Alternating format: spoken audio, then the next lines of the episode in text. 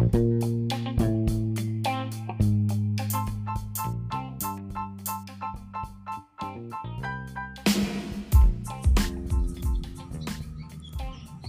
pagi, salam sejahtera untuk kita semua. Salam sehat dan bugar. Semoga semuanya dalam keadaan sehat walafiat ya. Sebelum memulai pelajarannya, mari kita berdoa dulu menurut agama dan kepercayaannya masing-masing. Berdoa dimulai.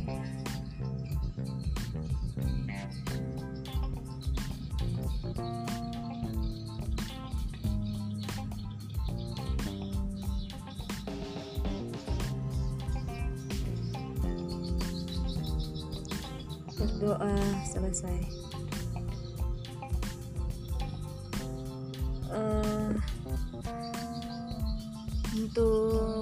sudah mengumpulkan tugasnya. Terima kasih. Uh, yang belum ibu masih kasih waktu sampai jam 10.30 Oke, sudah beberapa pertemuan kita membahas tentang pameran. Nanti setelah ini saya akan membagikan modul. Di modul itu ada terdiri dari tiga kegiatan pembelajaran dan terurai atas materi, contoh soal, soal latihan, penilaian diri, soal evaluasi, kunci jawaban, dan pembahasan evaluasi. Nah, di pertemuan pertama di uh, modul itu uh, tentang menganalisis perencanaan pameran seni rupa. Kemudian pertemuan kedua menganalisis pelaksanaan pameran seni rupa. Dan pertemuan ketiga menganalisis pelaporan pameran seni rupa. um, untuk pertemuan pertama itu kegiatan pameran seni rupa merupakan proses pembelajaran untuk menumbuh kembangkan kemampuan berapresiasi, berorganisasi, dan memotivasi berkarya kreatif. Pameran seni rupa diselenggarakan sebagai bentuk akhir dari aktivitas berkreasi. Untuk itu, uh, diperlukan kepanitiaan pameran, pembuatan proposal pameran, itu bertujuan untuk mengaju, pengajuan perizinan dan pengajuan kepada sponsor. Dengan kegiatan pameran diharapkan uh, kalian mampu menghargai keberagaman kaidah artistik dan nilai-nilai keindahan karya seni. Kemudian di pertemuan kedua itu pelaksanaan pameran seni rupa dapat terselenggara dengan baik dan sukses uh, berkat kepanitiaan yang solid dan berkomitmen. Pengaturan tata ruang pameran dibuat dengan sebaik-baiknya agar kegiatan pameran berjalan dengan lancar. Kegiatan pembukaan pameran seni rupa adalah kegiatan yang wajib ada dalam setiap pameran seni rupa kemudian di pertemuan ketiga itu uh, tentang tahap akhir dalam sebuah kegiatan pameran. Nah, di sini uh, pembuatan laporan atau uh, dikarenakan laporan sangat bermanfaat atau tahap, tahap akhir dalam uh, sebuah kegiatan pameran seni rupa adalah pembuatan laporan Uh, hal ini dikarenakan laporan sangat bermanfaat sebagai program tindak lanjut dan refleksi untuk kegiatan pameran. Nah, hal yang tak boleh dilewatkan adalah mencantumkan kurasi pameran agar kegiatan pameran tersebut lebih bermakna dan berwibawa. Uh, dari tiga pertemuan tadi itu uh, sudah dibahas di atas mengenai uh, apa yang paling utama kemudian apa maksudnya uh, di tiga pertemuan itu sudah tadi diungkapkan uh, tentang pertama menganalisis perencanaan pameran menganalisis pelaksanaan pameran dan menganalisis pelaporan pameran. Itu di uh, pameran itu yang paling utama itu kan ada tiga pokok saja perencanaan pelaksanaan dan pelaporan. Itu uh, sangat berkaitan. Uh, kita rencanakan dulu apa-apa pameran yang akan kita uh, buat. Judul uh, maksudnya uh, karya apa? Apakah uh, seni rupa dua dimensi atau tiga dimensi? Nah kemudian setelah uh, perencanaan kita juga uh, baru uh, pelaksanaan. Nah, pelaksanaannya itu ya tentunya pasti uh, sudah ada pengurusannya kepanitiaannya sudah terbentuk baru uh, kita melaksanakan pamerannya. Kita uh, langsung mau memamerkan sudah uh, karya-karya uh, yang sudah kita buat yang sudah kita rencanakan setelah pelaksanaannya tentunya ada pelaporan. Nah pelaporannya itu ya uh, apa yang uh, kita laporkan yang uh, sudah kita dapatkan di pameran tadi. Pelaporannya apakah ada kerusakan atau apakah ada masalah atau apakah ada apa ada untungnya laku semua atau apa banyak pemasukan atau uh, ada rugi. Itu semua yang perlu kita laporkan atau ada barang-barang pinjaman yang rusak berapa atau ada yang perlu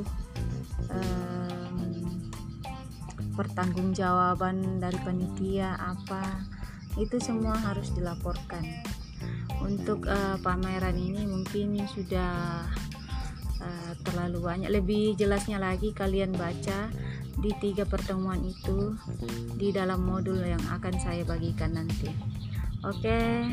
Semoga uh, pemaparan singkat ini bermanfaat dan lebih jelasnya lagi kalian boleh membaca di modul yang akan Ibu bagikan nanti. Terima kasih, selamat pagi semuanya.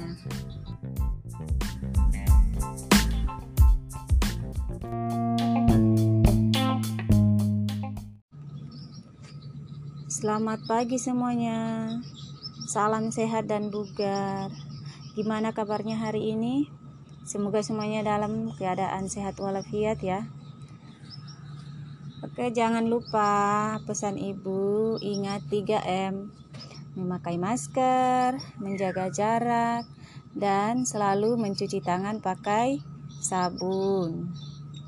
Oke, sebelum memulai, kita mulai pelajaran kita pada pagi hari ini, marilah terlebih dahulu kita uh, berdoa menurut agama dan kepercayaan kita masing-masing. Berdoa dimulai.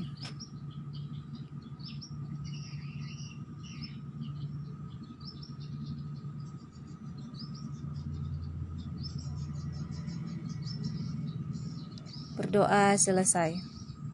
Uh, Oke, okay, untuk pertemuan kita pada pagi hari ini uh, tentang pelaku ekonomi ya, pelaku ekonomi nanti saya akan membagikan modul di dalamnya itu ada uh, tiga pertemuan atau tiga uh, kegiatan pembelajaran. Modul ini terbagi menjadi tiga kegiatan pembelajaran dan di dalamnya terdapat uraian materi. Eh, contoh soal soal latihan dan soal evaluasi. Nah di situ ada semua. Kalian pelajari soal-soalnya. Uh, nanti ada uh, uraiannya penjelasannya dan ada jawabannya. Jadi uh, modul ini lengkap dengan uraian materi, contoh soal dan soal latihannya dan soal evaluasi itu ada lengkap semua. Jadi uh, di dalam modul yang saya bagikan itu ada uh, pelajaran yang kita sudah pelajari beberapa dua kali pertemuan. Nah sekarang untuk uh, tiga pertemuan ketiga itu kita membahas nanti tentang pelaku ekonomi. Nah Nah, di kegiatan pembelajaran tiga ini ada uh, model diagram interaksi pelaku ekonomi. Tujuan pembelajaran kita di uh, pembelajaran tiga ini, setelah kegiatan pembelajaran tiga ini Anda diharapkan dapat mengidentifikasi diagram interaksi pelaku ekonomi dengan kritis, kreatif, komunikatif, jujur, dan bertanggung jawab. Nah, dalam sebuah perekonomian, kamu pasti atau kalian pasti mengenal istilah konsumen dan produsen. Orang yang menggunakan satu barang atau jasa dan yang menyediakan barang atau jasa, mereka itu kita sebut sebagai pelaku ekonomi. Nah, orang atau lembaga atau instansi pemerintah, pemerintahan yang melakukan kegiatan ekonomi di dalam ekonomi yang uh, lebih luas, pelaku kegiatan ekonomi tidak hanya sebatas konsumen dan produsen, uh, penjual dan pembeli, tetapi lebih dari itu termasuk pemerintah dan masyarakat luar atau masyarakat luar negeri. Uh, secara garis besar, pelaku kegiatan ekonomi dapat kita kategorikan menjadi empat sektor, uh, yaitu uh, sektor rumah tangga konsumsi, eh, rumah tangga produksi, sektor rumah tangga pemerintah, dan sektor rumah tangga luar negeri. Produsen dan konsumen yang hidup di wilayah negeri negara Indonesia memiliki peran dalam perekonomian yang uh, diatur dan diawasi oleh pemerintah. Uh, pemerintah perekonomian negara secara terbuka juga melibatkan masyarakat luar negeri.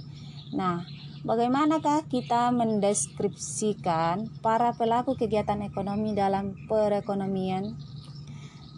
Siapa uh, pulakah yang disebut sebagai konsumen, produsen, pemerintah, dan masyarakat luar negeri dalam kegiatan perekonomian? Mari kita membahas tentang pelaku kegiatan ekonomi. Nah, pelaku eh, ekonomi adalah orang atau perorangan ataupun badan yang melakukan kegiatan ekonomi atau pelaku ekonomi adalah subjek yang menjalankan atau melakukan kegiatan produksi, konsumsi, dan distribusi uh, pelaku-pelakunya seperti uh, rumah tangga atau rumah tangga konsumsi, rumah tangga produksi atau produsen atau bisa disebut RTP. Kemudian pemerintah biasa disebut RTN.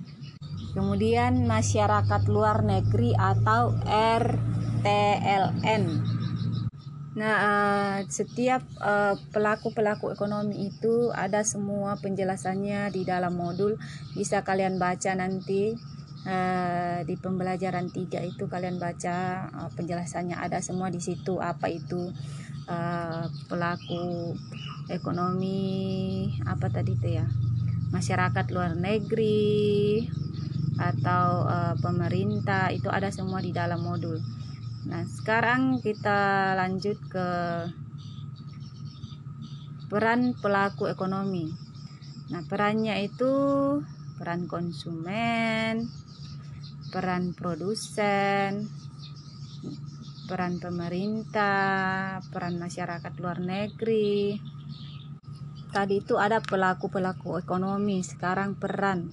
Nah, pelaku-pelaku ingat pelaku-pelaku ekonomi itu ada uh, rumah tangga atau rumah tangga konsumsi. Kemudian ada rumah tangga produsen atau produ produksi atau produsen atau bisa disebut RTP kemudian pemerintah RTN kemudian uh, masyarakat luar negeri. Uh, sekarang peran pelaku ekonomi. Nah, peran pelaku ekonomi itu ada peran konsumen ada peran produsen ada peran pemerintah ada peran masyarakat luar negeri. Nah itu ada uh, ada semua penjelasannya di modul. Nanti kalian baca nanti ibu akan bagikan modulnya. Nah sekarang kita ke circular flow diagram nah sebelum anda membaca mengenai circular flow diagram ini anda harus mengelompokkan pasar menjadi dua kelompok dulu nah di situ ada uh, pasar barang dan jasa dan pasar pasar faktor produksi. Nah, pasar barang dan jasa merupakan pertemuan antara permintaan dan penawaran akan barang dan jasa. Ini artinya konsumen langsung mendapatkan barang atau jasa yang bisa langsung digunakan. Nah, sedangkan pasar faktor produksi Uh, pasar faktor produksi yang dimaksud adalah pasar tenaga kerja dan pasar uang. Pasar tenaga kerja adalah pertemuan antara pemerintah dan penawaran akan tenaga kerja, biasanya berasal dari perusahaan dan pemerintah. Pada perekonomian yang terbuka, pemerintah dan pen penawaran tenaga kerja juga bisa didapatkan dari negara lain, contohnya tenaga kerja asing. Nah, ada di e, modulnya itu ada arus kegiatan ekonomi yang melibatkan dua sektor rumah tangga produksi dan rumah tangga konsumsi. Ada e, coba perhatikan arusnya itu nanti kalian buka di e, modulnya ada di halaman 39 ya dan ada juga arus kegiatan ekonomi yang melibatkan tiga sektor uh, seperti rumah tangga produksi, rumah tangga konsumsi dan rumah tangga negara atau pemerintah. Ada arusnya di situ, ada di halaman 40. Kemudian arus kegiatan ekonomi yang melibatkan empat sektor yaitu RTK, RTP, RTG atau pemerintah dalam masyarakat luar negeri RTLN. Nah, singkatan-singkatan itu ada kita bahas di atas tadi di tentang RT, RTK, RTP, RTG dan RTLN. Di situ ada di halaman 41 itu uh, ada uh, arus dari uh, kegiatan ekonomi yang melibatkan empat, se empat sektor. Di situ ada arusnya. Kalian bisa perhatikan arus-arusnya, jalannya dari ini ke mana, dari mana ke mana itu ada arusnya. Diperhatikan. Oke, untuk selanjutnya manfaat interaksi pelaku kegiatan ekonomi. Uh, dari interaksi pelaku kegiatan ekonomi, Manfaat yang dapat diperoleh di antaranya sebagai berikut. Pelaku kegiatan ekonomi bisa memecahkan permasalahan ekonomi modern atau masalah what, how, dan for home, for whom. Kemudian pelaku kegiatan ekonomi bisa meningkatkan kegiatan perekonomian suatu negara baik arus uang maupun arus barang. Kemudian pelaku kegiatan ekonomi bisa mencukupi kebutuhan produsen akan faktor produksi dan kebutuhan konsumen akan barang atau jasa. Kemudian pelaku kegiatan ekonomi bisa meningkatkan pendapatan suatu masyarakat atau negara. Kemudian pelaku kegiatan ekonomi bisa meningkatkan tabungan dan investasi. Itu manfaat interaksi pelaku kegiatan ekonomi. Nah, dari pembahasan kita di atas tadi kita bisa simpulkan bahwa pelaku ekonomi dikategorikan menjadi empat sektor yaitu RK, RTK, RTP, RTG, dan RTL. Rumah tangga, kemudian rumah tangga, konsumen, RTK, berperan sebagai konsumen dan produsen dalam kegiatan ekonomi. Kemudian rumah tangga produksi atau RTP atau perusahaan merupakan pihak produsen dalam melakukan kegiatan ekonomi bertujuan untuk menghasilkan barang atau jasa yang akan dijual kepada konsumen. Kemudian rumah tangga pemerintah atau RTG berperan sebagai pengatur kegiatan ekonomi mulai dari penyediaan fasilitas-fasilitas umum, membuat undang-undang untuk melindungi cabang-cabang produksi yang eh, yang penting dan menyangkut hajat hidup rakyat banyak serta mengawasi setiap kebijakan yang dijalankan oleh pelaku ekonomi. Kemudian masyarakat luar negeri atau RTLN berinteraksi melalui kegiatan perdagangan atau ekspor atau impor barang dan jasa. Terus kemudian hubungan berbagai kegiatan dari pelaku ekonomi dapat digambarkan dalam bentuk diagram interaksi antar pelaku kegiatan ekonomi atau bisa disebut circular flow diagram. Nah, itu uh, kesimpulan dari pemaparan kita. Nah, ini uh, hanya ringkasan dari uh, pertemuan ketiga di modul kita. Semoga bermanfaat. Semoga Anda mendengarkan suara saya bisa memahaminya. Kalau belum memahami bisa dibaca lagi di modul. Lebih jelasnya banyak ada di modul ya. Dipelajari modul yang akan saya bagikan nanti. Oke, itu saja pemaparan singkat dari saya atau mungkin terlalu panjang lebar pemaparan saya. Semoga Anda atau kalian memahami semuanya. Terima kasih dan selamat pagi semuanya.